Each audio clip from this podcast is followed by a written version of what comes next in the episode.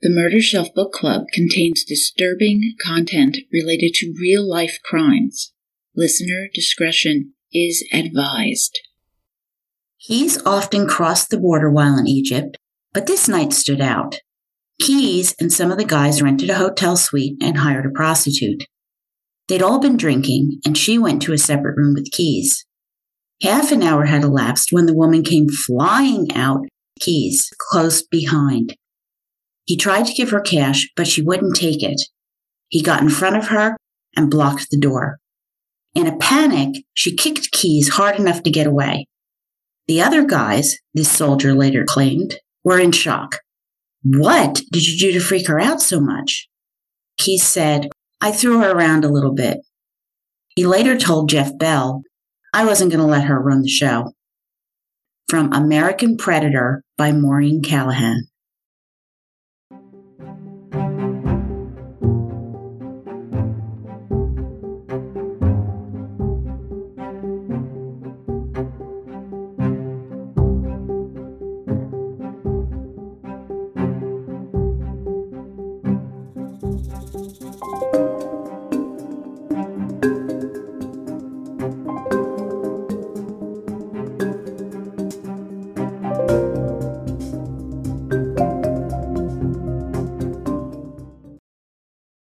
Well, hello, murder bookies. I am your host, Jill. I am back with episode 48 Second Cast, Macabre Chit Chat on American Predator by Maureen Callahan, Part 3. I began this story with episode 46, Killer Thaw, and continued into episode 47, Meticulous Methods. So if you haven't listened to both of these, you will really follow along much better if you do we are beginning to get a sense of the scope of Israel Keyes' modus operandi, his odd travel, selecting random victims of opportunity, as the investigators try to fill in his past, hoping to locate victims of this serial killer who went unnoticed for 14 years. So, age 20, Israel Keyes joined the army, and he was a good soldier by all accounts. His challenges were he had no idea how to socialize or make friends, and he knew zero about pop culture. What's football? Who's Brad Pitt? What's Nirvana? He simply explained, saying he was Amish. Evidently, catching up, he did come to love football, the Red Hot Chili Peppers, and Stone Temple Pilots.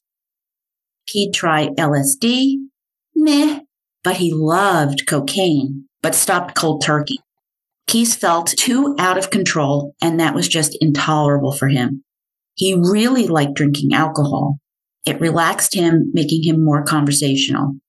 He got a DUI driving on base, which was not repeated. Izzy abstained around his family, afraid he'd let something slip about the horrendous things he had done. Keyes told investigators he could give names of the guys he served with, but none of them actually knew him except maybe one guy. Then he proposed to the girl in Colville, kissing for the first time when she accepted. They'd wait for sex until after they were married. But Israel Keyes was a very good liar. Keyes was out soliciting sex workers. Something else he kept from his fiancee. He was bisexual, which came up during his mandatory psych evaluation. Only Kimberly, his Anchorage girlfriend, knew because he was drinking one night, got careless cruising the internet, and she found the chats on his computer. In late 2000, still engaged, he met Tammy. Ten years older, she had an eight year old son from a previous marriage. On their first date, Tammy recalls being unimpressed by Keyes. Tall, thin, all arms, legs, and a big nose. He looked really nerdy. Tammy was half Native American and half black, so it appears that the white supremacy of the ARC years hadn't stuck. He and Tammy bonded over traumatic childhoods. Tammy had grown up in Neah Bay, a small reservation in Washington state, and was raised much like Israel. No plumbing, no electricity, lots of deprivation. Tammy also understood the love of the wilderness, gorgeous landscapes, seeing the stars like glitter across the midnight sky, clear crystal water, and the duality of poverty and forest splendor. Tammy never felt sorry for herself. She worked hard at school trying to build a productive life, optimistic and independent. These were qualities that attracted Keyes. Quote, he was shocked to find an older woman out of the real world, not part of his parents' lunatic fringe, with a similar backstory. End quote. They loved heavy metal, hardcore slasher films, alcohol, and the sex was the best Tammy had ever had. They were inseparable. Then Tammy called Keyes at Fort Lewis. She was pregnant. Keyes told her he was not ready for this and that she should get an abortion. Brokenhearted, she wanted this baby, and she told Keyes, forget me and move on with your life. I got this. By the way, Tammy had no idea he was engaged. Keyes' November 4th, 2000 journal entry was the last time the fiance was mentioned. Speaking to agents in 2012, the ex fiance told them that in the spring of 2001, after visiting Keyes, she felt something was wrong. He didn't want her to meet any of his army buddies. He lied saying he was off on a training mission when he was at the base. He didn't call for days. They were supposed to get married in August or September, and Keyes confided in her that she really didn't know who he was, that he'd slept with someone else and no longer believed in God. The engagement ended, and he changed his mind about the abortion, feeling Tammy was his best shot at a stable life. Israel thought a lot about becoming a father, thinking he'd be good at it. Hey, the man literally raised seven younger siblings who loved him. Believe it or not, he was a caretaker he liked cooking. He liked taking care of little kids. He could break the cycle and give his child all the care and attention he never received. Honorably discharged from the Army, he and Tammy set up housekeeping. Keyes took a job in park and recreations, and their house was a train wreck. But remember, Keyes knows construction, so he set about doing repairs and fixing it up. He bonded with Tammy's son, never excluding him. Eventually, the boy came to see Israel as a loving stepfather. But all was not idyllic. Keyes would rant smugly about a variety of issues, lecturing so superior in his point of view. Tammy came to see he craved control. His drinking increased. When I say increased, I mean increased.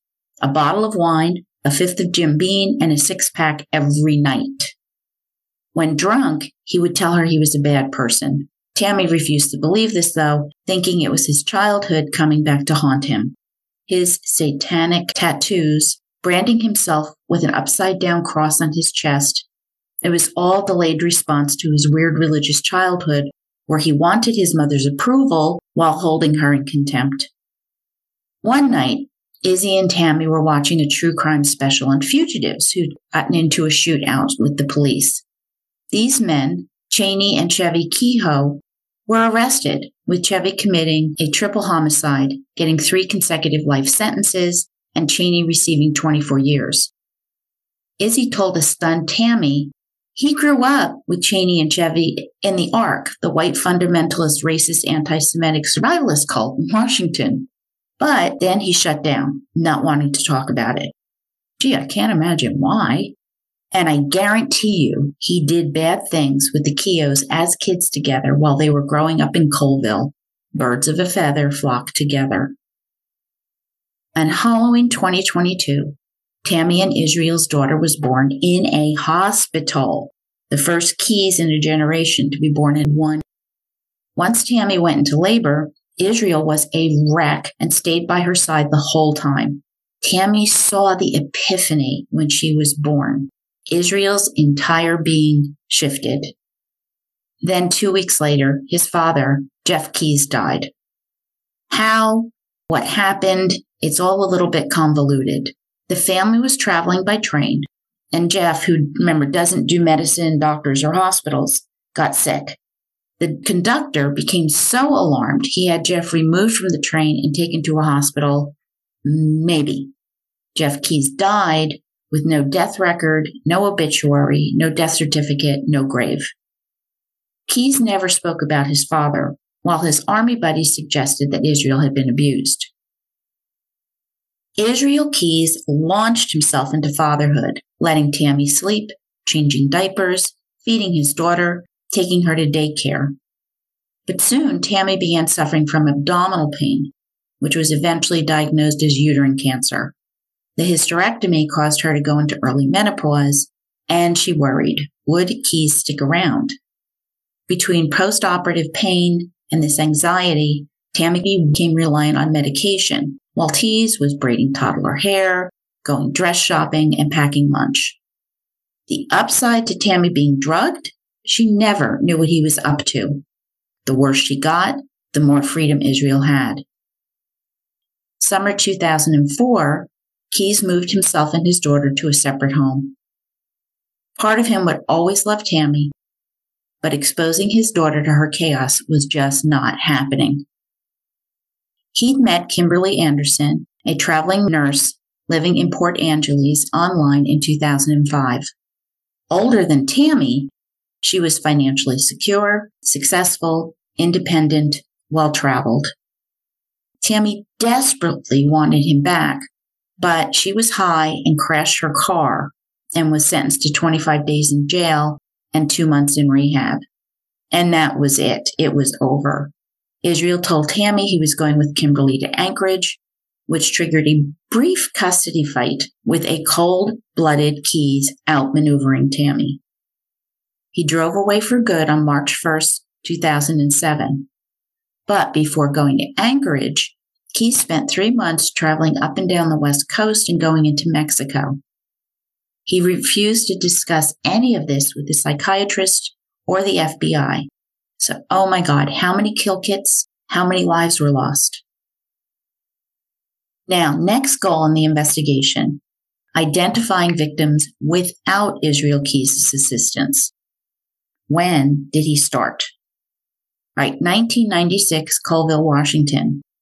At this time, Israel Keyes was a tall, lanky 18 year old. The child celebrity of Tiny Colville was 12 year old Julie Harris, a double amputee who wore prosthetic feet due to a rare blood disease. Julie was an upbeat girl with a quick sense of humor, and she'd won a gold medal in downhill skiing at the Special Olympics and was a source of pride for everyone in town. March 3rd, 1996, she left home in the morning and vanished into thin air.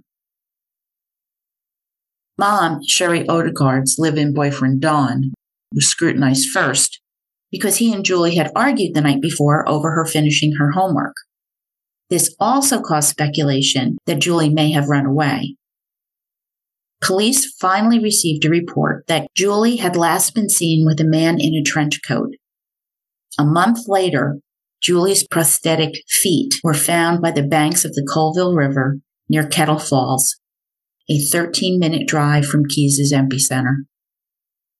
Heartbroken, grieving, Sherry Odegaard went through sheer hell for the next months, temporarily losing custody of her sons and was ordered into grief counseling. Police suspected her and Don of withholding information, although Sherry never suspected Don.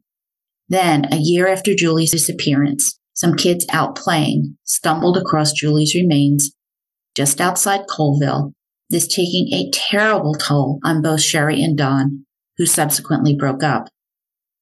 Sherry told the Murder on Main Street podcast that neither of them fully processed what happened to Julie. They never had time to grieve for the bright, loving 12 year old because they were immediately put on the defensive. It was in 2012 Sherry learned that Israel Keyes was a suspect in Julie's murder. Once she saw a photo of him, a 1996 memory of Keyes resurfaced. Keyes and Julie were both up at a friend's house, and Keyes had given Sherry the creeps, which is a very real psychophysical response to subliminal inputs. 12 year old girls are boy crazy, wanting boyfriends and all of that drama. And Sherry added that none of the boys liked Julie because of her disability. Now, Sherry believes that the 18 year old Israel Keyes flattered Julie, giving her the attention she craved and drew her in. Julie's best friend also said she'd seen Israel Keyes at their pool lessons, watching them. Now, Julie's autopsy report is vague, but a rope around her neck indicated strangulation, which fits with his MO. Would improved DNA technology today help to decisively nail down Julie Harris's killer? I'm not sure. Keyes was really meticulous. He was so careful. But sadly, a young girl unable to run away would be the perfect starter victim for a wannabe serial killer. Now, in June 1997, another girl vanished from the Colville area, Cassandra Cassie Emerson, also 12 years old. She and her mom, Marlene, lived in a trailer which was destroyed by arson, with Marlene's charred body found inside. Police suspected Cassie had been kidnapped. Keyes had told FBI agent Payne, quote, I'd start fires in the wood. Arson covers up murder, end quote. At first, the local undersheriff, Gilbert Gear, believed the killer was someone known by the family. Family dysfunction and drug issues made the investigation difficult. Previously, in 1989, Marlene lost custody of Cassie to her sister, where Cassie lived until 1992. Then Cassie moved in with her grandmother, Elaine Williams, until 1996. After that, she returned to her mom's house two months before Marlene filed a restraining order against her boyfriend. So there's a lot of variables in play here. As they worked closely with the FBI, Sheriff Craig Thayer stated at the time that Don was not a suspect. Then, the following April, the spokesman review reported that Cassie's badly decomposed remains were found by horseback riders in a thickly wooded area where a number of logging roads intersected. Both cases remain unsolved. Note, when Keyes left for Oregon, the kidnappings and murders in the Colville area stopped. While Keyes never admitted killing Julie, Cassie, or Marlene, he did say the first thing he ever did was to burn down a trailer. I believe him.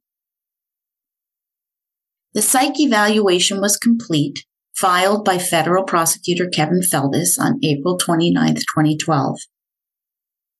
Then something weird happened. The next day, Feldis and two agents from Alcohol, Tobacco, and Firearms, so the ATF, secretly interviewed Keyes, never logging this interview. What was Feldis keeping secret from his fellow investigators? Wouldn't that be a crappy thing to do? And couldn't that really cause some problems? Still looking for the Curriers' bodies, the FBI began searching a landfill near the abandoned farmhouse. Their plan was to limit Keyes' access to this kind of information, as the chance of finding any remains on a 100 acres with 400,000 tons of trash six months after the murders was not great. But three weeks after his confession, Keyes now asked Feldis if they had found the bodies yet. And Feldis told Keyes no, they hadn't. Incredulous, Keyes asked, Well, did they have the correct house? Quote, because the article I read said they quit digging a week ago Friday, end quote. Feldis paused, then said, quote, they're, they're still looking, I guess, is what I'm saying, end quote. Once again, Keyes sucked out all the power in the room, leaving Feldis flaccid then Feldis admitted that the farmhouse had been demolished, with Keyes realizing the bodies were probably in a landfill. Keyes now declined to help them any further. Damn it, if he hadn't confessed, the FBI would never have tied him to the Currier's disappearance. Realization. Israel Keyes was better than he knew. All right, to give the man his due, Feldis did do one thing right. He kept Keyes talking. Keyes told a story. With urges running amok, he went to a remote Lover's Lane park, poised with a gun and his home constructed silencer. He saw a young couple fixating on them, was going to kill them, but then a vehicle approached, a patrol car. This did not give Keyes pause. He was excited. This was an opportunity. Quote, ever since I was a kid, it's like my white supremacist roots or something that I was going to ambush a cop. I was just amped up enough that I almost did it. I almost got myself in a lot of trouble with that one. End quote. The officer called for backup, which saved the couple and both blue lives because no one would have known who'd done it. Israel rocked back and forth, physically excited as he recounted the tale. That's why he bought a police scanner, vowing to never hunt in Anchorage again, and went back to his old stomping grounds in the East. In the East? Is that a clue? Had he hunted in the East more than the West? He would also admit to having hundreds of plans and bragged of a grand plan which he wouldn't get into until the Curriers were located. Oh, and he wanted to see the pictures. Blink, blink. Feldis asked, of the bodies? Oh, yeah. Yeah, he wanted to revel in what he'd done. And at this point, Feldis was truly petrified of this guy, and Israel Keyes knew it. Steve Payne confronted Feldis about the secret interrogation. Jolene Grodin didn't quite believe that such shenanigans could occur with such a high level suspect. The damage could be enormous. Payne recapped for Feldis. So the FBI team is slowly building rapport, with Keyes actually liking Bell and Payne.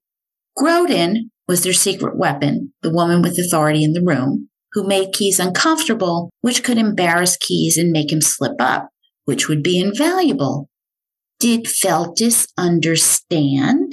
If Grodin and Payne spoke to Keyes unaware of his interview, and Keyes made reference to it, Keyes would pick up on their surprise and the fragile credibility that they'd worked so hard to establish would crumble. And Keyes would exploit the gulf between these two police groups. Huh. This did not have to happen. I'd have banned Feldis from the interrogation room and the consequences be damned. But that did not happen without any explanation. Keyes kept pushing for an execution date while the judicial institutional wheels turned slowly with multiple jurisdictions weighing in. And Payne, Bell, Grodin, they just knew Keyes was making plans for escape. They just had that gut feeling. He was smart enough to make a plan. This also reminds me of Ted Bundy, who escaped twice, and he was Israel Keyes' favorite serial killer, who he'd read about extensively. Regarding the death penalty, Feldis droned on that there were mechanisms in place to prevent a wrongful death by the federal judicial system.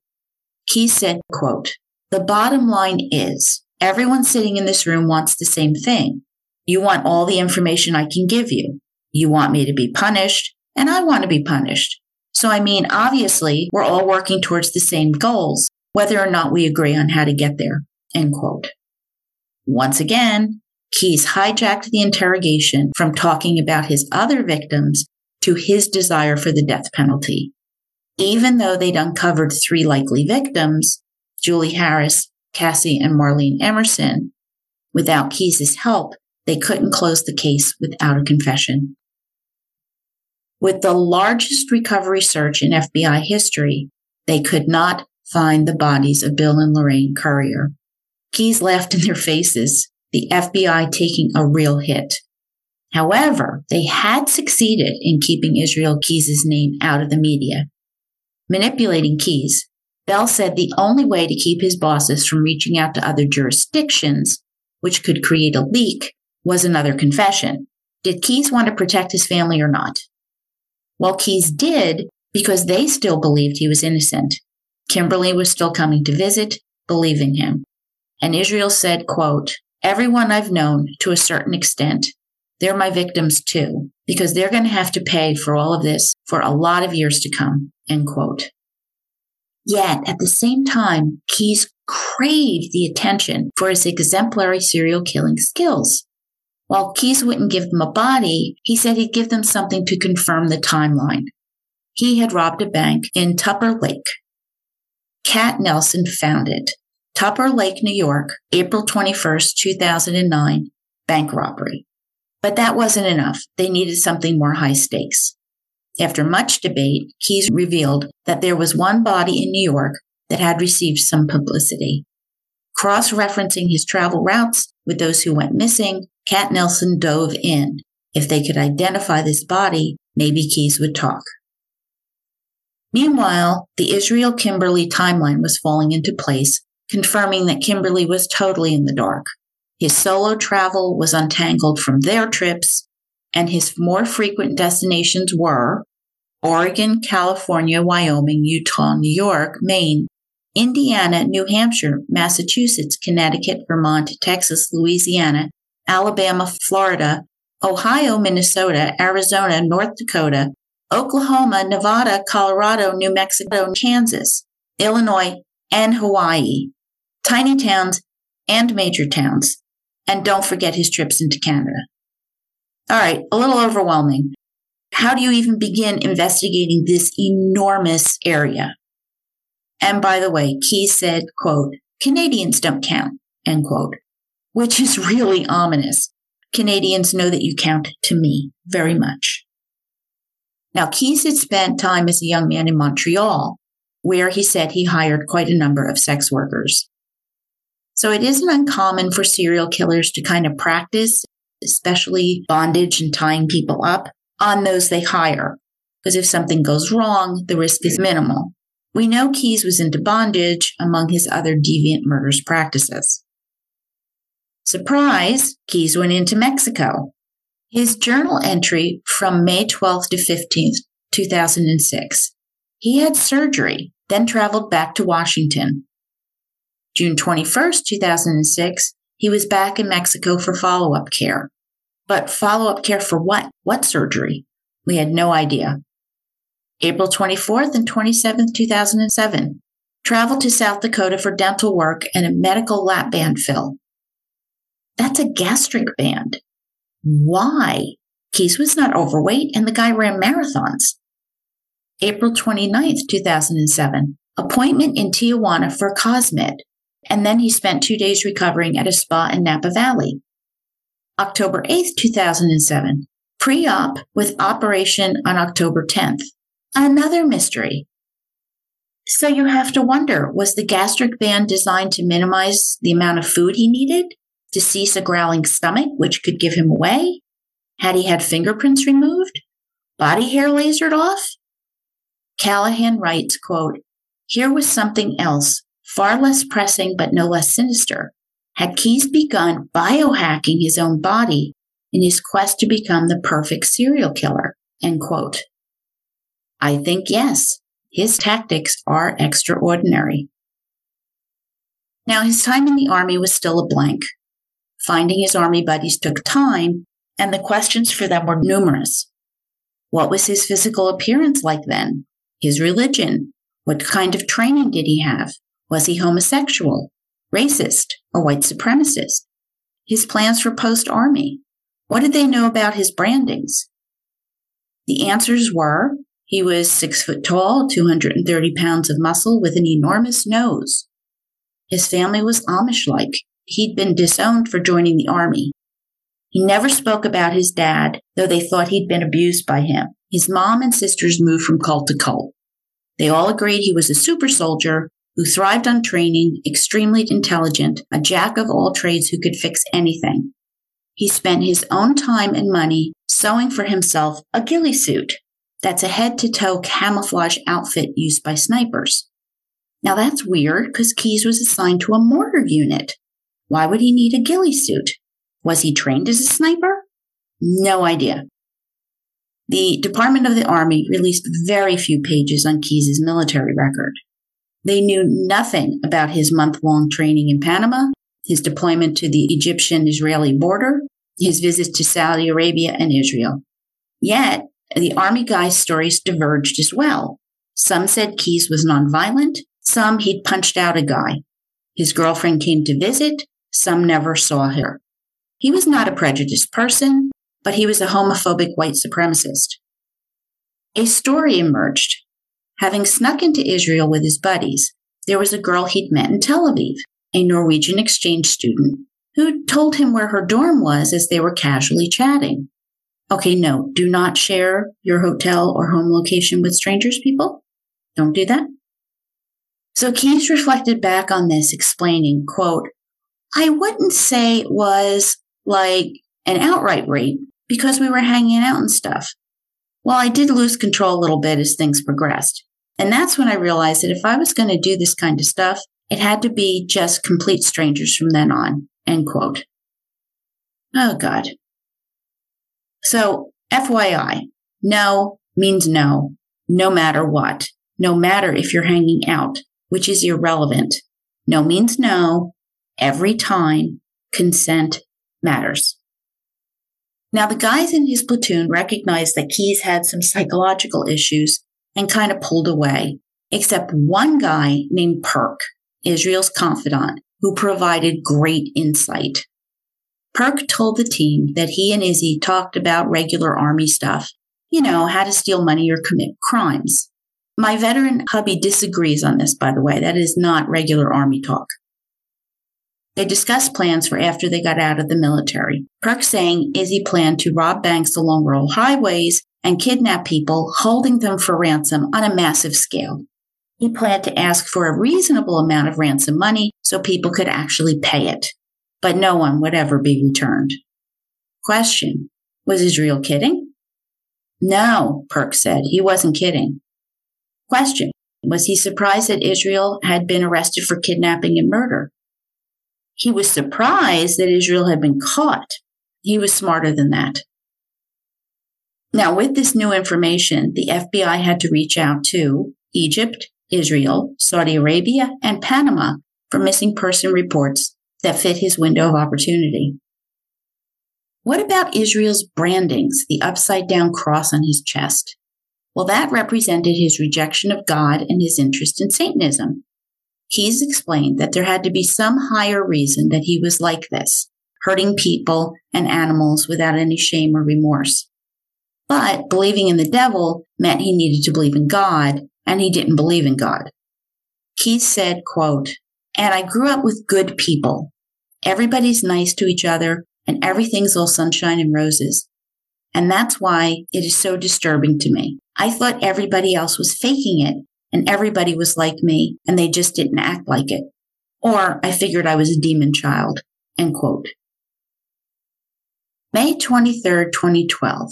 Bell and Payne knew Keyes was up to something.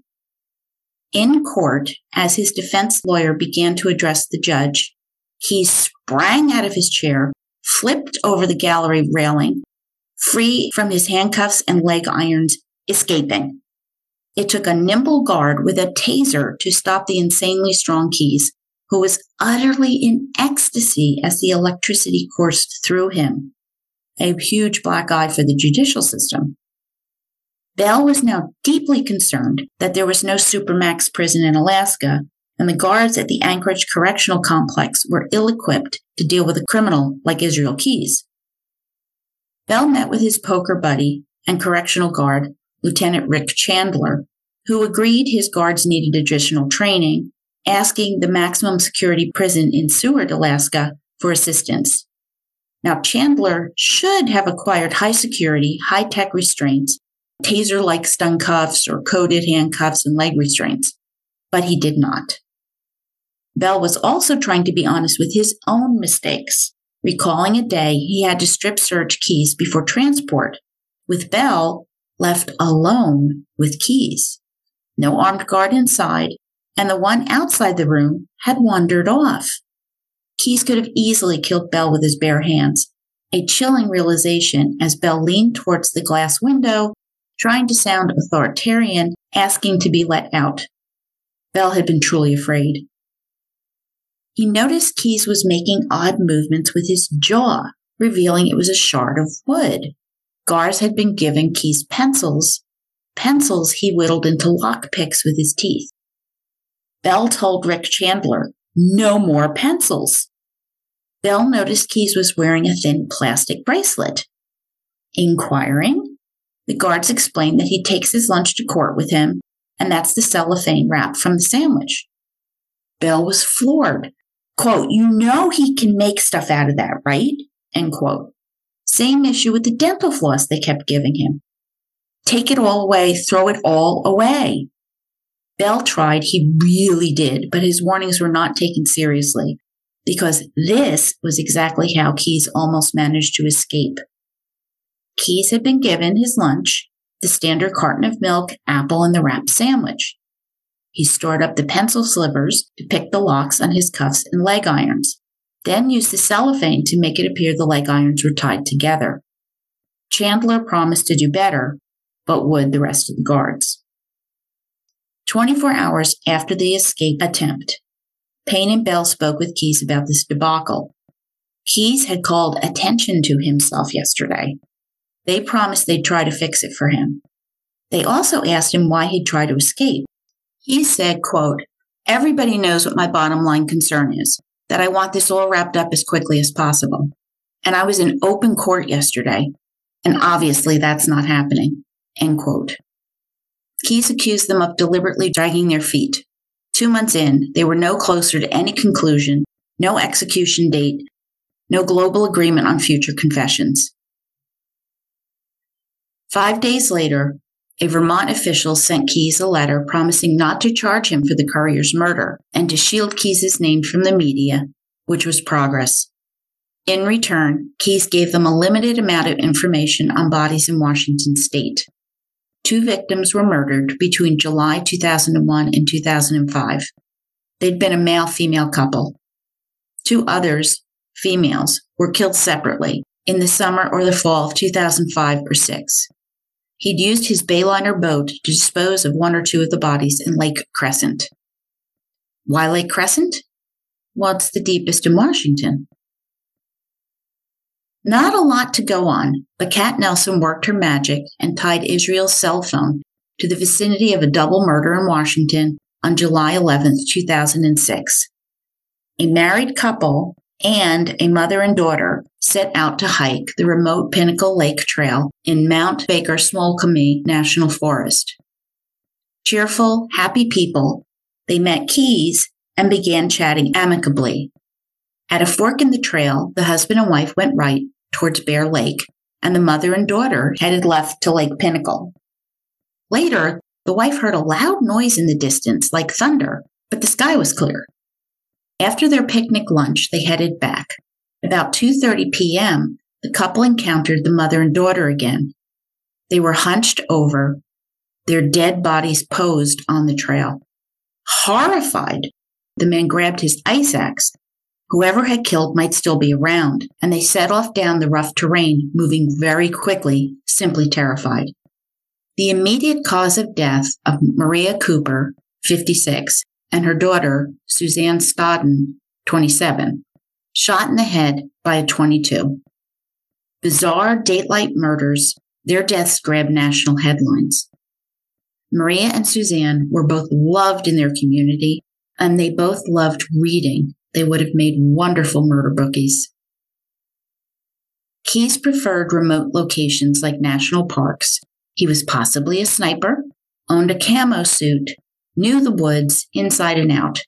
He liked targeting pairs, patiently waiting for the perfect victim. Quote, back when I was smart, I would let them come to me, end quote, he told the team. Maria and Suzanne were killed between 1:48 and 4:41 p.m. Nelson also found the signature tell. Keyes' cell phone had gone dark. After the escape attempt, authorities searched Keyes' prison cell, finding a letter to his brother that included the line, They can't convict a dead man. He also wrote about six victims, three known, but not the others. They also recovered a noose made from a bed sheet. He had made allusions to suicide all along, but these confirmed he had a plan. He always had a plan. Police and FBI warned them at the Anchorage Correctional Center, right? No, no, nothing changed. When Lieutenant Chandler learned Keyes was still shaving with disposable razors, he posted a sign Do not give this man a razor blade. Keyes' new electric razor could only be used under supervision which was ignored. Confronted, Bell asked Chandler if he wanted Keyes to commit suicide. And Chandler said that he could only write the note and put it on the door, quote, and if these idiots don't read it, there's nothing I can do, end quote. By the way, this is called foreshadowing, okay? Frustration overload. Bell couldn't get the guards to do their jobs. Payne couldn't get Feldis out of the room. Keyes still couldn't fire his attorney or get an execution date. And the core team of Payne, Bell, and Groden, who had a solid rapport with Keyes, were being reassigned. Keyes took advantage of this disconnect and distraction, soon trading his paper slippers for sneakers with shoelaces. All right, to be fair, part of the problem here, the ACC distrusted the feds. Okay, interdepartmental problems. But this is a meticulous, notorious serial killer. So put on your big boy pants and man up. Do your frigging jobs and keeping the prisoner secure. And that means alive and unable to escape. Oh, God. I hate it when adults act like little kids. I really do. And it got worse. In July 2012, Israel was told the landfill search had been called off. And Israel kicked himself. Again, the only evidence they had against him were the interviews he had granted them. Now he was reassured that the wheels of justice roll slowly. Only two days later, a Vermont NBC station, WCAX, named Israel Keyes as a murder suspect in the Currier case, blowing the omnipotent FBI media handling to shreds. They had promised over and over that they'd protect Keyes' family and his daughter, and poof. Quote, they had fucked up. Keyes was incensed, end quote. Bell was dismayed. He believed that finding a victim without Israel Keyes' help would make him confess, as he had promised. He recalled Keyes saying he had driven through Indiana on his way to Vermont. And lo and behold, in June 2011, a big missing persons case hit Indiana. June 3rd, 2011, Lauren Spierer, a 20 year old sophomore at Indiana University, went out with friends and was never seen again.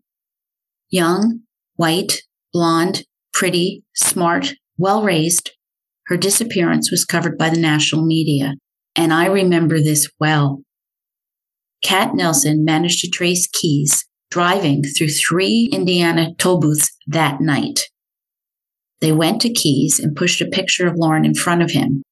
Did you do this? Telling him he was right outside Bloomington that night when Lauren vanished. He laughed, quote, That's how hard it's going to be for you guys to figure it out, end quote. Keyes would maintain radio silence for weeks. Luckily, just prior to silent mode, Keyes hinted that it was possible a few victims had lived. Summer 1996 or 97. When he and the family moved to Oregon, they went to the beach. Israel noticed these remote bathrooms, really isolated, very private. He'd taken someone to one of these, but he hadn't killed her. Hiding until the beach had thinned out, he waited for a girl, 14 to 18 years old, Keyes guesstimated, to straggle behind her friends and Keyes grabbed her, dragging her into the bathroom. He'd committed sexual assaults before, but this was the first one where he planned it all out in advance. So, aha, he had assaulted people back in Colville. This girl he tied up and raped her. But she kept talking and didn't seem afraid and told him he was a good guy. Even when he told her to shut up, she kept talking and he kind of lost his nerve and he let her go and immediately regretted it. But when he heard nothing on the news and read nothing about it in the papers, he felt lucky, not smart. Florida was another state where Keyes worked construction. And there was a serial killer there, the Boca killer, hunting at the same time. August 7th, 2007, a mom and her son were at a mall, exiting near a parking lot. She remotely unlocked her black SUV, settling her son into his car seat, and went to stow the stroller when she saw a man sitting next to her son in the car with a gun. Shocked, she got in the car as he demanded.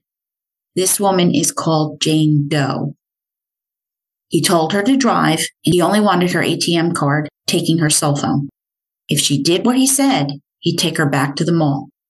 Jane fully cooperated, her little son had fallen asleep. He handcuffed her, pulled out zip ties binding her neck and ankles, and put a pair of sunglasses on, holding it in place with duct tape. Jane panicked, straining, choking. She couldn't breathe. And he loosened the tie. Is that better? he asked. Yes. Now, this reminds me of Keyes giving Samantha Koenig water and when she was cold, putting tarps over her. This assailant and Jane switched places with him driving as she held on to that act of kindness, giving her a bit of hope. Stopping, he pulled a knife, and in terror, she begged him not to kill her. When her son awoke and dropped his bottle, the man picked it up and gave it back to the boy. He retied her by the neck, running a knife up and down her throat. Using her cell phone, he oddly asked what number he could call so someone could pick her up. She gave him the number of her son's father. Holding the phone to her mouth, she said, Please come get me. My truck is broken down. Glasses removed, they were back at the Boca Raton Mall, and Jane got a glance at his face. Quote, If I see anything on the news with my face or my picture, I'll come after you. End quote. Because he had her driver's license. Closing the door, he was gone. Jane managed to untie herself and report the kidnapping to police, who didn't believe her. Things like this didn't happen in Boca Raton. She took a lie detector and heard nothing for three months. In November, she got a call from the Palm Beach Sheriff's County office. They were working on the abduction of a woman from Boca Raton Mall. Back in March, she too had been driving a black SUV. Her name was Randi Gorenberg, 52 years old. 39 minutes after Randi's abduction, a man called 911 to report he'd seen a woman pushed out of a black SUV. The driver then took off. Turns out she had been shot twice in the head and was dead. Her SUV was found abandoned behind a Home Depot, and Jane was the only lead in the case. Another similar case, November 12, 2007, the murders of Nancy and Joey Bochicchio, mother and daughter, age 47 and 7 years old. Their bodies were found in their still running black SUV in a parking lot of the town center in Boca Raton. Both had been bound with zip ties and fatally shot. Their credit cards and cell phone were found hours later in Miami, and this case remains unsolved. Jane told police that her kidnapper had a kit carrying zip ties, handcuffs, duct tape, sunglasses, goggles, a knife, and a gun. A sketch artist created a likeness that did resemble Israel Keyes. However, no more evidence was recovered. A year later, the Boca Raton task force was dismantled. Author Maureen Callahan describes how this murderer did do many similar things to Israel Keyes hunting in the daytime, taking people in their cars, the ATM withdrawals, not knowing the daily limits, kill kits, targeting pairs, tying up women by the neck. Keyes' whereabouts during these events was unknown, but he was traveling. The FBI had made some progress, recovering a kill kit in Eagle River, Alaska, buried sometime in May 2011. In Neah Bay, agents Ted Halla and Colleen Sanders searched for the Bayliner boat that Keyes had used, but found nothing. By now, agents had identified eight victims, three known. The remainder were unknown, with a few hunches. Late October, Keyes sat across the table as the FBI tried a new strategy. Pressure was lightly applied as they blamed their bosses for having to make progress. Israel had to provide some information, given he was kept flush with cigars and Americano coffees. They suggested his name might be leaked to the media. But Keyes turned it around. He was actually considering, quote, maximum publicity, end quote. Like he could speak to a national media outlet and expose the Fed's plans to refuse him the death penalty in exchange for more victims. Quote, there's not much more you can offer me, end quote. His contempt was just infuriating. Goeden spoke up. Deborah Feldman, pushing her photo in front of Israel. She was the strongly suspected body in New York. A vulnerable person, drug addicted, and a sex worker, Deborah Feldman had gone missing in New Jersey in April 8, 2008, while Keyes was driving through the state the same day. Keyes's reaction was surprise, a tell that he didn't expect her to be identified as one of his victims. Goeden continued. The FBI and New Jersey were looking deeper into Feldman. Keyes refused to speak about Deborah, but began rubbing himself, his obvious tell that he was reliving the killing. Feldis chimed in, quote, her name was on your computer, end quote. The rubbing got harder. Quote, I'm not going to talk about what's on the computer, end quote. Feldis said, quote, there's something more to this story with Deborah that you don't want to tell us now, end quote. As Keyes confirmed, I just don't want to talk about it. October 30th, Halla and Sanders had come all the way from their field office in Washington to speak with Israel Keyes, blowing up his ego. Why had he bought the Bayliner boat? Was this all part of his plan to get rid of the bodies? Keyes said he loved boats and had built them since he was a kid, mostly canoes and rowboats. Halla and Sanders had found other boats. Halla believed that these boats facilitated the disposing of bodies, perhaps in Washington's Lake Ouiatzit itself. Once again, Keyes was unwilling to speak on this. Halla and Sanders had reviewed his work records, and Israel often took leave for funerals. He admitted lying to everyone, citing reasons for doing things that were rarely true. Quote, I'd take trips to Eastern Washington and say I was going to see old friends. I may have gone to Eastern Washington, but not to see old friends. I Quote. He also admitted he kept his timeline tight, so his involvement in any murder would seem impossible, just like he had with Samantha Koenig. It had almost worked. In Anchorage, was Keyes overworking himself to stave off his compulsion to kill? Quote, there are a lot of distractions along the way. It's one hobby after another with me. But when the sun goes down, it's all, as he chuckled, it doesn't matter how many hobbies you have. It all comes back to the same thing eventually. End quote. FBI profiler Roy Hazelwood wrote, quote, some people just rape and kill because they enjoy it. End quote. And that's Keyes. He said once he got going, there was no other rush like it. And once he built a tolerance, he had to escalate to the next level. Then everything shifted. Keyes casually mentioned, quote, like, guns were always a big hobby for me, explosives and stuff, end quote. Hold, hold up, explosives? Bell asked if he made bombs. Quote, yeah, I would tinker around, mostly just designing stuff, end quote. He used mostly black powder based explosives, and yeah, he used them while committing crimes. Halla asked if he was like breaching, you know, with explosives, blowing open a door. And he confirmed, quote, the first time I blew a lock with a pipe bomb, end quote. Still in shock, Bell asked, quote, like a shed or a garage or something? End quote. No, no, no. Think bigger, Bell. A Forest Service gate. That meant government grounds. That admission transformed the case. Within minutes, the bomb squads on both sides of the country deployed to his Alaska house and his New York property. How had they missed this? What had Keyes plotted? Burning down churches? Was he going to blow them up instead? He'd been friends with Chevie and Cheney Kehoe as a teen who implicated each other in the Oklahoma City bombing. Keyes had been raised to hate the federal government, white supremacy, survivalist mentality. He regarded Timothy McVeigh as a hero. What the bomb squads recovered has not been released, but the Keyes case was reclassified. Terrorism. Continuing to interview Keyes, he said, quote, Clearly, the whole situation is turning into longer term than I anticipated. From my perspective, at this point, it's a one way street.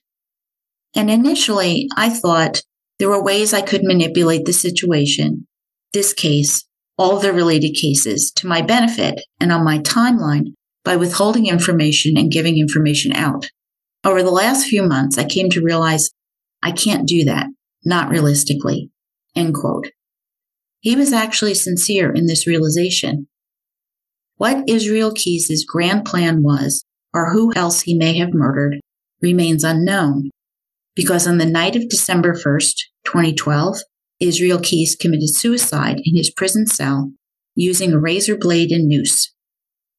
Under his bed was found some artwork he'd done 12 skulls drawn on 8 by 10 paper in his own blood with the words, We are one written underneath. And his final clue, Belize. The picture of these skulls is on my blog too. Bell and Payne believe the skulls mean Keyes killed 11 people, the 12th skull representing him. They believed Keyes when he said that his final number was less than a dozen. Ganaway, Chacon, and other agents believe he killed far more people than that. I think he killed more people than 11. He just liked it too much. Payne theorized that he didn't kill until after he left the military. I disagree, although he may have abstained from murder while in the service. I think he did kill Julie Harris and Cassie Emerson and her mother Marlene back in Colville in 1996 when he, quote, burned a trailer, end quote. It's just too coincidental. They are just the early first victims that a fledgling serial killer like Keyes would select. He said the birth of his daughter changed him and he wouldn't mess with kids. But his daughter was born in 2002, six years later. And let's face it, Keyes lies. When the news story broke, calls about possible encounters and sightings poured in from everywhere. Him approaching people on beaches, national parks, trails, campgrounds, even their porches.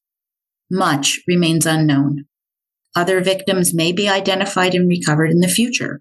Bodies in Lake Crescent could be located if the funds ever become available. A hearing was held regarding procedural failings given his suicide at the Anchorage Correctional Complex. You think? They were warned that he was suicidal. Keyes killed himself between 10:12 and 10:24 p.m., bleeding out. For some unknown reason I deem utter stupidity, Keyes was moved out of a suicide cell and given a razor in spite of the sign saying do not do this. The correction officer on duty stated he performed all his duties, updated paperwork, and did security checks, his last at 5:30 a.m.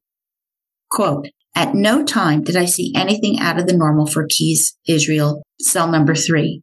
Keyes was rolled in his blanket as he was every night, with no part of his body showing. End quote. At 5:57 a.m., another guard saw what looked like blood, yelling for help. The body was stiff, no pulse, no color to his skin. Paramedics were called, who found not only blood all over the bunk and pooled on the floor, but two cups and two milk cartons with blood in them.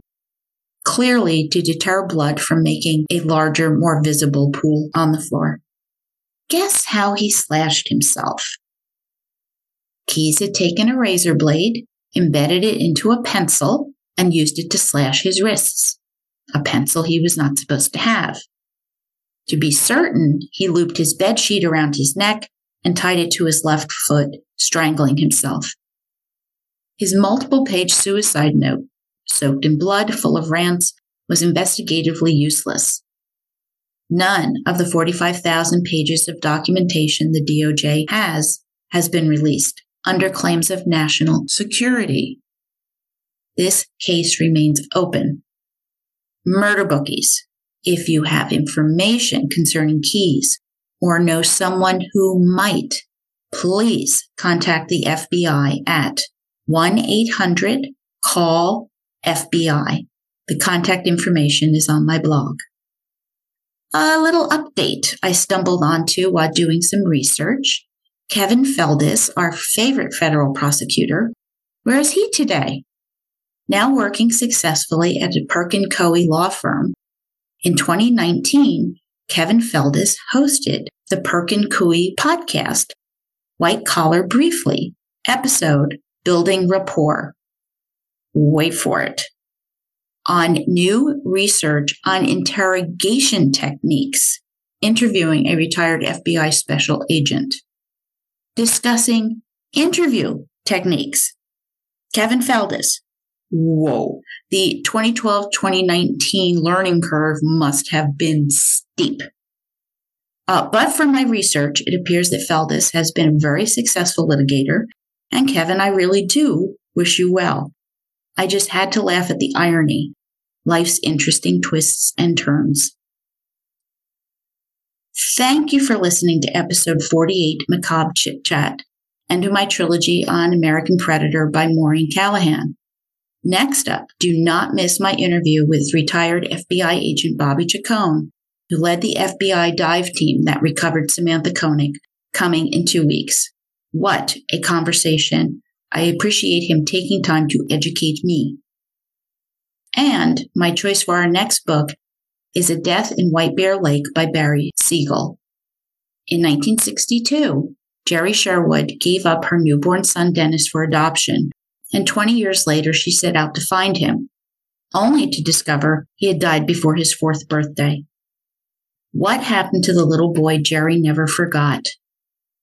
She begins asking questions, demanding to know what happened to her son, which unlock a 20 year secret wrapped up in apathy and silence. You will love the book. Trust your guts, murder bookies. Thank you for listening. Reach out to me on Instagram, Facebook, Twitter, or shoot me an email at jill at murdershelfbookclub.com. You know I love hearing from you. And please leave a five star review. It really does make a difference and helps me to grow the podcast and make new murder bookies. Subscribe where you listen to podcasts and let my episodes pop right into your feed. Until next time, murder bookies, happy reading. Source material, show notes, photographs, snack and drink information for the American Predator trilogy is found on my blog at www.murdershelfbookclub.com.